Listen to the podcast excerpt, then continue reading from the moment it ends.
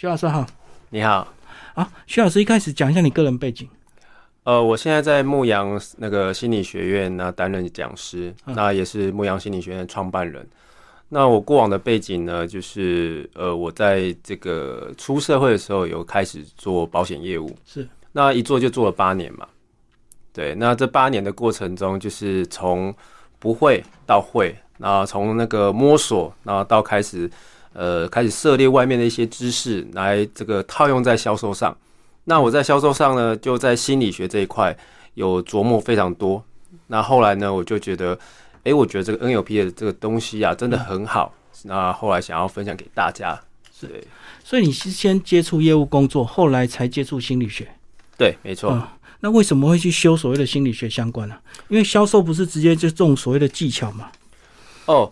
因为我那个时候在这个保险业务在做的时候啊，嗯，我发现保险业务员的这个很着重在话术上。对，没错。那在话术上，其实我们在业务团队这样背，可是拿去再套用在市场上的时候，你会发现市场上给你的回应是不一样的。嗯嗯。甚至市场上还会知道说你们在对我用话术。是没错。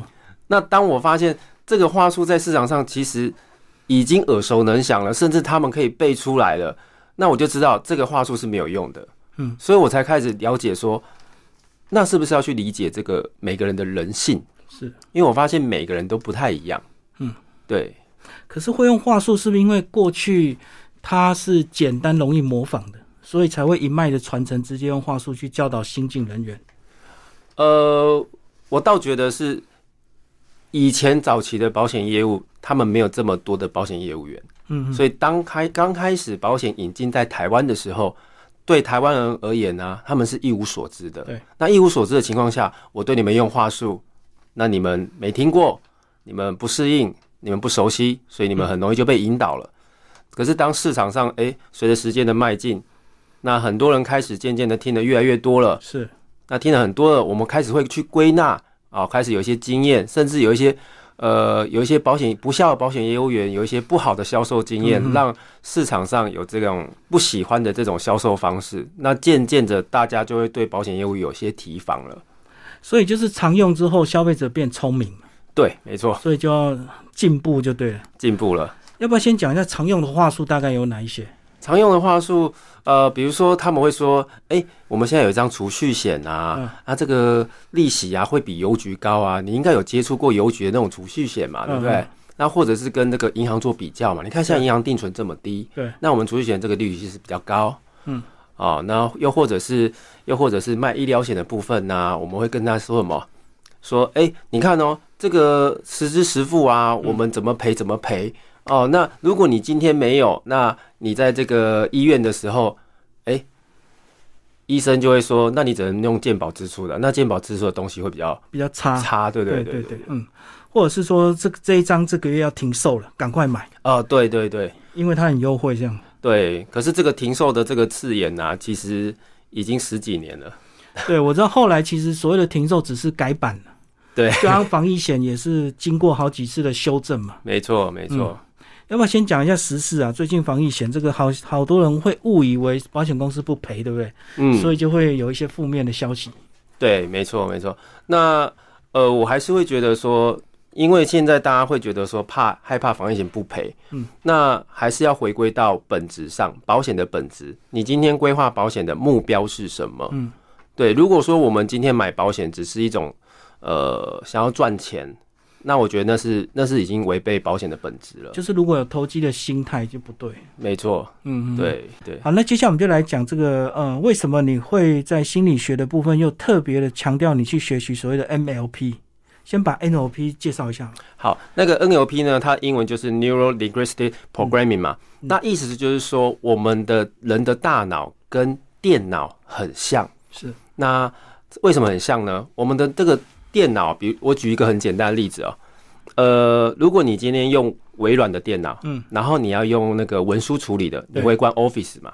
对。那 Office 安装档是不是点 ESE 副档名？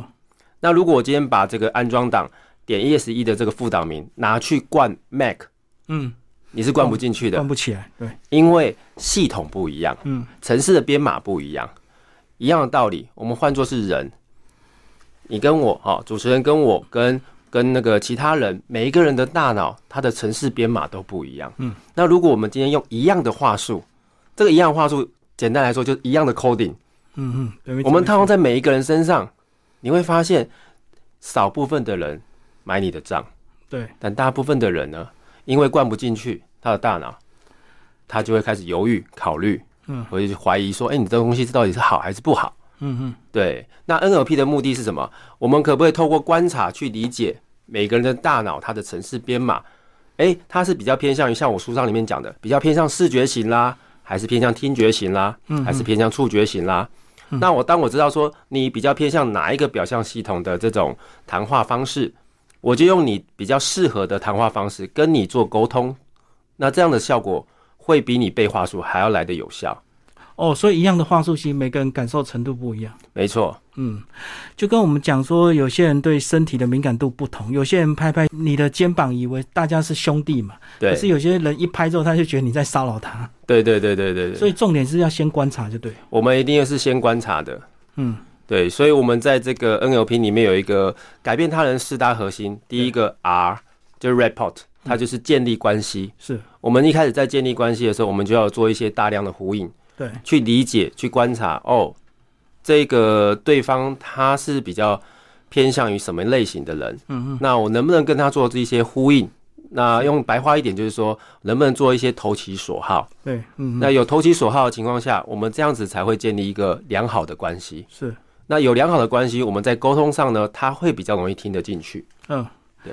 可是在销售的这个技巧上，有所谓的陌生开发，那陌生开发是不是他在一开始的观察就比较更着重了？哦，这是非常重要的，因为我早期以呃我做保险业务员的时候，嗯我就非常专注在陌生开发这一块。嗯，是扫街这样子吗？呃，我有扫过街，我有在这个街头留过问卷，我也有去扫过大楼，拜访职域开发。那后期呢，我走到网络，透过网络的一些文案，嗯做这样子的陌生开发。对，所以这个经验是非常丰富的。嗯那我就慢慢理解到，哎、真的每一个人都不一样。是，那所以我们要如何去观察，然后我们要如何去呃讲到他有兴趣的话。嗯嗯，那前面都是要事前做功课的。对对，比如说，假设我要做职域的陌生开发，是，那我就要锁定某一个特定族群。对我不能全部都找。嗯，全部都找的话，你的失误率会很高。嗯，因为你要非常大量的观察。没错，但如果你今天你在带人，有些人他们没有像你的观察力那么强，那你就要锁定某一个特定族群。对，像我之前有一个学生，他的团队全部都只开发军工教，嗯嗯然后他非常清楚军工教他们的风险属性在哪里。哦，呃，然后呢，他们非常清楚军工教谈什么样的议题，他们非常感兴趣。嗯嗯哎，那透过这样的方式去定位，那这样子的销售的开发的这成交率呢，就会相对比较高哦。所以如果讲到军工价，是不是就要更理解他们对退休金这个可能会有减少的一个风险疑虑啊？对，那军工教的话，呃，比如说军人，他们也会也会害怕说退休金的这个制度对会不会未来带来他们有一些可能没有钱的风险财险。务风险，对，然后另外一个点呢，就是通货膨胀的风险。嗯嗯好像我这阵子都在跟大家讲说通货膨胀，呃，最近台湾的通货膨胀有点有点高嘛。嗯嗯，那我们如果说以每年两帕的通货膨胀率来算，七二法则，是，从七二法则来看，意思是说三十六年后，我们现在所持有的钱会少一半，一半的，一半。嗯对对是是是对，。而且可能还会超过两趴，对不对？呃，目前我们如果以 CPI 来看的话，我们过去二十年的 CPI、其实平均只有一趴而已。哦，没有很高。那很多人会说，主技术统计的这个 CPI 啊，哦，就是那个消费者物价指数，嗯嗯，好像有点低估了。是，那其实是因为这个 CPI 它没有计算房价，哦哦，呃，没有计算房价，所以你们会觉得说，哎呦，我觉得在外面好像钱越来越薄了。哦，所以大家一误以为低估是没有加入房价，如果加入房价的涨幅可能就更可怕。对，呃，会非常可怕，因为嗯房价的目前过去这二十年的这个增长率哦，年增率哦，年增率大概有到八趴左右。哦，八趴六趴左右。所以其实你大概在过年后，你去采买东西，基本上过年后大家都涨了，很多东西都涨。对，嗯嗯嗯。对，像美国是涨最凶的。对，现在一个鸡腿便当居然要一百二，我那天去买了吓一跳。真的，以前最多九十九十五块已经到顶，最多一百已经到顶了，想不到居然他一次跳到一百二。嗯嗯嗯。MLP 十它是不是还有所谓的初阶到高阶，好几个这个程度，对不对？呃，对，那 NLP 呢，通常一开始报名证照班的话是专业执行师。嗯，那专业执行师，像我在开课的话，我有会有十二个十二堂课，那每一堂课呢就四个小时，所以大概训练的时间要花四十八个小时。嗯，然后再来就是高阶执行师，对，好，那再来就是训练师啦。那训练师的话，呃，以目前我我是训练师的证照嘛，嗯，那我还没办法发训练师的证照，我必须要在往上跳到高阶训练师，我才有资格发训练师的证照。哦，是是是。对，我觉得你这本书很特别是，其实你写的比较简单易懂，然后直接套路很多情境，嗯，对不对？这个是也帮助很多这个业务员更快融入这个运用上。对对对，嗯，你要不要讲一下为什么想要这样写？因为其实要把很复杂的东西用很简单的情境的表达，其实是很难的。因为我在写这本书呢，我也有考量到说每一个人他的大脑的编码，嗯啊，就分什么我刚刚讲的视觉、听觉跟感觉。是，那视觉、听觉跟感觉，如果说我们今天在写文章的时候，我顾及到视觉型的嗯，学生，还有或者是那个听觉型的读者，或者是触觉型的读者，那我三个都写进去的时候，它会很容易让你制造一些情境的想象，嗯，比如说对话的情境啊、或者是开发的情境。对。那这样的情况下呢，你们就会觉得，哎、浅显易懂，哎，会很深入的去了解里面的一些对话的内容。是，对，那过往为什么有一些书籍，它可能会让你觉得，哎、我觉得写的写的有点艰涩，嗯，哦，主要是因为你的内容里面的那个语言啊，比如说大量的都是听觉型的用语，比如说讨论啦、说啦、分析啦、啊、探讨啦这些这种比较听觉型的用语，那会让人家觉得比较理性，对，那也艰涩，也会不好读。嗯，对，那如果说我今天走的是我有视觉型的一些用语，看见啦、发现啦、想象啦，然后跟听觉型的用语，比如说讨论、说啦，啊，有个声音啦、对话啦、分析、讨论之类的，或者是触觉的用语，诶，我感觉到什么，是，我我有些什么样的情绪，好，或者是诶，今天我透过这样的规划，我感觉到这个家庭的责任，嗯，我做到了之类的。那这个视听感你都有具备的时候，那这样的书籍会让人家看的很容易就把它看完的。哦所以是不是也是因为这个保险商品非常的多，所以你要因应商品的不同去进行所谓不同的技巧？像有些可能是卖梦想的退休规划，对不对？嗯，对，所以你就要用视觉去引导他。如果你这个商品之后，你每年可以得到多少被动收入，你就可以很轻松的退休，这样是不是？呃，应该这样说。呃，刚刚主持人讲的很好哦，我们如果谈退休金是要谈这个退休的梦想，没有错嘛。那不过，如果你今天碰到的是触觉型的客户，嗯，触觉型的客户他比较重感觉，对，那你跟他谈梦想、谈画面，他可能 catch 不到。嗯，这也是为什么大家很多人说，我们尽量谈梦想，谈梦想，为什么还是有些人成交不了？好，有些人他们比较属于触觉型的人，嗯，那你就必须要配合他的这种感官系统的描述，比如说，诶，今天我做这样的规划，你会不会感觉到你未来会有安全感？嗯，你尽量带一些他的感受性，是，好，然后或者是，如果你今天做这样的规划，你的太太看到你在退休金的这个这个布局啊，那被动收入有这样的数字的时候，你会不会觉得这样的家庭会不会觉得是幸福的？哦，对，那如果真的遇到那种防备心比较强的人，然后你问他，其实我们是要了解他到底是什么感官嘛？那如果他都不回答嘞，因为他很怕被你套话嘛，所以他干脆就是直接防备起来。好，那个 NLP 有一个很基本的假设前提，叫做抗拒就是呼应不足的讯号。嗯哼，所以意思是什么？你今天人家会抗拒你不说话，代表你前面就做错了，你前面没有去呼应他，是，你前面没有去呼应他的喜好，你前面有没有呼应他惯用的这个表达的方式？嗯，我们举一个很简单的例子啊，如果你今天看到那个黑社会的一些兄弟们，他们在聊天的时候，你会意外的发现，这两个兄弟啊，三字经来三字经去，为什么他们可以聊这么开心？两个好像在对骂的感觉，可是聊得很开心，为什么？因为频率是对的。哦，彼此呼应啊。对对对，嗯那我们今天跟客户，如果客户抗拒你，代表什么？你呼应不足。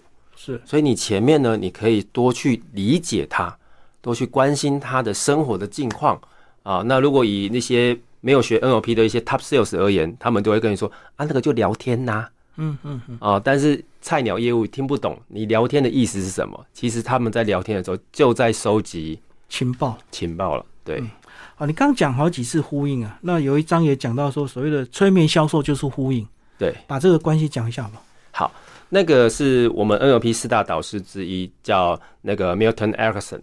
那这位催眠大师他讲，催眠的定义就是呼应。是，那什么叫呼应呢？假设今天我的孩子跟我去这个卖场，嗯然后他看到了一个玩具，他很喜欢，那他跟爸爸说：“哎、爸爸，我要这个玩具。”那我说：“呃，我们家很多玩具的、啊，不要买给你啦。”啊，我们回家啦。他就在地上开始打滚哭闹。对，嗯，好，那这个情况下，我会不会紧张？是一定会紧，张对啊，哎，对，为什么我会紧张？因为旁边的人会看，嗯，你有旁边的眼光看到了，你会紧压。力，对，那为什么你会紧张？因为你跟你孩子有一个关系，父子的关系，这就是一种呼应。嗯，关系是一种呼应。对，那如果你今天是路人，你是路人，你看到那个孩子在路上打滚，你跟他没有关系，嗯，你只是用路人的角度去看他，你会很理性的是啊，这个小孩到底是干嘛？家教怎么教的之类的。没 错没错，但是你不会焦虑，你不会紧张，因为你跟那孩子没有这个呼应的关系。是好，所以呢，换个角度，我们今天跟客户谈，如果你今天都没有跟他呼应，那客户跟你就没有所谓的关系。嗯，那没有所谓的关系，你跟他做引导就不容易引导。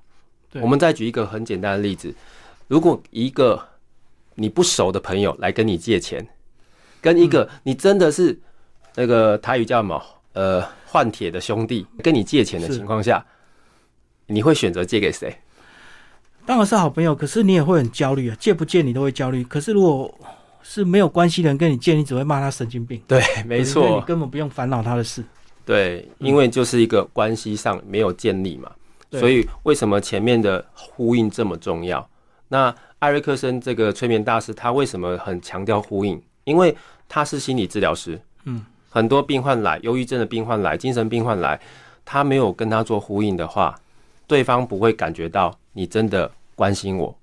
那我可以跟你们再分享一个例子，呃，曾经有一位这个有一个精神病患，嗯，那来找艾瑞克森做治疗，他的家人带来的。那那个精神病患告诉他说：“我是耶稣，嗯哼，我是耶稣。”我跟他们讲，他们都不相信我。嗯，然后这个时候，艾瑞克森说：“哎、我怎么看你，我都觉得你像耶稣啊。”哦，呼应他，对，然后他就说：“哎、你小子，你厉害哦，你居然看得出来我是耶稣。”然后他就说：“对啊，我就觉得你是耶稣啊，他们怎么都这样误会你？”然后于是呢，他们两个就开始坐下来侃侃而谈了。嗯，谈到后面呢，哎，艾瑞克森讲了一句话：“哎，耶稣，我可以请你帮一个忙吗？”他说：“没问题，这边只这个村子里面只有你相信我是耶稣，其他人都不相信我，我一定照你。”对，啊，那那时候艾瑞克森就跟他说：“这样啦，呃，这个你来到这个世界是不是来救我们的？”他说：“对啊，啊，那你可不可以救我们，做一个普通人该做的这个榜样啊？比如我们要学习神是怎么生活的，嗯哼，因为神要教我们如何好好的生活嘛。对你可不可以做一个榜样，让我们知道哦，原来神是这样子谈恋爱的、娶妻生子的、正常工作、养儿育女的，到年纪大了养老，我们要有一个典范去学习啊。然后这个时候觉得自己像耶稣的人说没问题，包在我身上。结果奇妙的事情发生了，他竟然变成正常人。哦，他要示范给大家看，对，然后直到他离世的时候，大家看那封耶遗书啊，嗯他竟然说：“我就是耶稣，嗯哼，我将神的这个生活的榜样带到人世间。嗯哼，”其实他根本没有治好他，他只是利用他的状态去呼应他。但是可以利用他的状态呼应呢，去引导，引导他成为我们要的这个方向。哦，对。所以呼应是一开始，但是最后的目的是为了引导，呃，对对对。嗯，就达到我们销售的目的，或者是我们想要做的一些需求，就对。对，嗯，好，里面还有个技巧讲到时间线销售技巧，嗯，呃，这个是不是就比较重所谓的这个视觉型的一个想象，告诉你十年前你是什么样子，那如果现在怎么样，你预计未来你成想成为什么样子？哦这个问题很好哦。呃，它的确比较像视觉型的这种用法。那触觉型呢，跟听觉型呢，他们也会有一些投射。那为什么是这个时间线这么好用呢？其实取决于我们在国小啊、国中啊，我们在学数学的时候，或者学物理的时候，你都会发现老师会画在黑板上画一条时间线嗯嗯，啊，然后 x x 轴嘛，对，那当你从小就开始接触这个，那你的脑海里面，我在跟你谈过去，跟你谈现在，跟你谈未来，嗯，那你的脑海里面就有这一条时间线了。对。然后另外一个点呢，我们在跟你谈过去的时候，我可以帮助你抽离你的现在，嗯回忆到过去。我跟你谈未来的时候，我也可以帮助你抽离你的现在，我跟你去模拟你的未来。嗯嗯那为什么做这样的动作这么有效？因为，呃，脑神经科学里面发现一件事情，大脑分不清想象跟现实。嗯，好，我们举一个很简单的例子哦。如果我叫你不要去想有一颗柠檬在你面前，你就会想，我叫你不要去想这颗柠檬，你拿一把刀子切开来，你闻到那个柠檬里面的味道。是。我不要去想那颗柠檬，你现在拿到嘴边，你闻到这个柠檬的这个酸酸的味道，嗯。你不要去想这颗柠檬，你给它咬下去，是，这个果肉在你的口腔里面，这个酸味，哦，那种蔓延的那个感觉，你一直在讲，我就一直在想，对，那我你就是被引导不是在。被引导了？对，那你有可能就会分泌一些唾液了。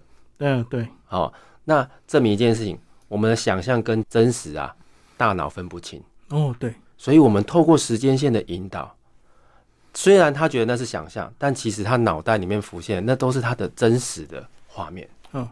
这个就跟接近中午的时候，你开始就会想说中午你要吃哪一家，然后你的画面就出来，你的味觉就有感觉，然后你的肚子就会呼应你，就会感觉真的越来越饿了。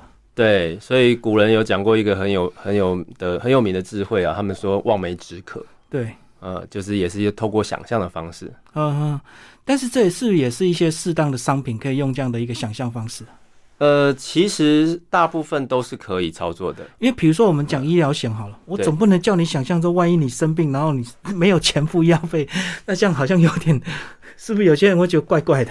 像如果说医疗险的部分呢、我们要想象的尽量可以，你你刚刚讲的是带到比较属于实际面，痛苦的部分，对啊，对啊，那我会比较想要带到就是对这个家里面有责任的部分，嗯，有安全感的部分。是，那然后也会告诉这个客户说，当我们有这样子的保障规划的时候，我们是不是可以义无反顾的去拼我们的事业？嗯嗯，因为我们可以相信一件事情：我今天不管有什么万一，我背后有这个保险去支撑起我这个家。是，那我会不会就不会那个，就是好像被绑住一样？嗯嗯嗯，对我会比较谈的是比较正面的方向。就家庭责任的部分，对对对，就万一有什么状况，你就不用去担心这些问题，就会有经济的一个补偿，就对。对，因为像前阵子今年过年的时候，嗯呃，我不知道主持人有没有听，有没有想到，有没有记到记得那个明金城？嗯，明金城过世了，他留下两个孩子龙凤胎，是对，对而且好，像才二十几天而已。对嗯，才刚出生二十几天，然后明金城就这样走了。对对，那我必须要说，明金城他在演艺圈，呃，虽然朋友很多，我相信他的太太一定会有很多人帮忙嘛。嗯，可是我们一般大众，我们没有像明金城有这么雄厚的背景，对。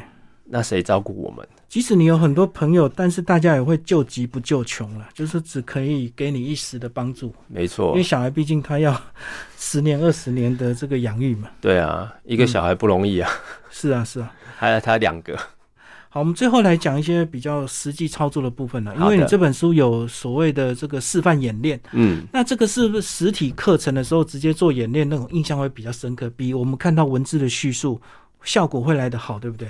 呃，一定会的。嗯对，因为我们在课程上在做演练的时候，我们一定会带到情境，那也会去呼应呼应跟我演练的对象他的这个呃视听感，他的惯用表象系统是哪一个嗯哦，以及他的大脑的思考的逻辑的方向，我们怎么去呼应他？我们会做这些示范，嗯，然后呢，帮助他去设定他的目标，哦，他的目标他要的是什么？嗯，那这个目标一定是具体的。对，哦，然后呢，也会去跟他衡量这个目标，你真的可以做到吗？哦，因为像有些学生比较皮，嗯。啊、有一次我记得有一个客户，有一个学生跟我在演练的时候，他就说他目标啊，他就说我一个月一个月规划五万块啊，二十年后我要买一台法拉利。搞怪就对 乱那如果今天没有学心理学的话，你就非常清楚这个改变他的四大核心 R O S B，我刚刚讲的，哦，嗯第一、第二、第三个 S 整体平衡，它整体平衡不通过，对那它也不会执行啊。对对，就好像很多的客户，你在跟他谈商品，谈商品的功能、嗯优点，但是你没有跟客户厘清他的目标是什么。今天我规划医疗险，我总要有一个目标吧。今天我规划储蓄险，我也要有一个目标吧，或者是投资型也要有个目标吧。如果你都没有这些目标，那他很有可能，比如说金融风暴来了，他就说嗯我不缴钱了。呃很多人就这样，没钱第一个就是停停保单。对，嗯，因为没有目标。是对，那如果你今天帮他设定目标，这个目标具体的，只只要是具体的、具象化了，他非常清楚，这就是他要的。嗯，那不管怎么样，市场上怎么变化，他都不会影响。而且停保单是因为它没有什么罚则啦，而且你又不会马上需要它，所以有时候很多人的选择就是先停这个。那至于那种房贷，你不敢停啊，因为你停了法房子就可能就被法拍了。对啊，嗯，嗯对，现在通膨，现在房贷利率也跟着涨了。是。但是怎么样这在这个学员受到一些实际的演练之后，回去能够变成他固有的一些习惯，而不是这个上完课之后很厉害，然后一个嗯礼拜后可能就忘光了。哦这个问题很好啊。那个我们通常在教学的时候啊，嗯我们很着重说每一个技巧背后一定最后一定要做未来模拟。哦，哦那为什么要做未来模拟呢？呃，我发现就是有一些 NLP 老师，他们只教技巧，嗯，那技巧带完就带完了，对，回到家之后就变回原来的样子了。对啊，原因很简单，没有做未来模拟。嗯那为什么未来模拟这么重要？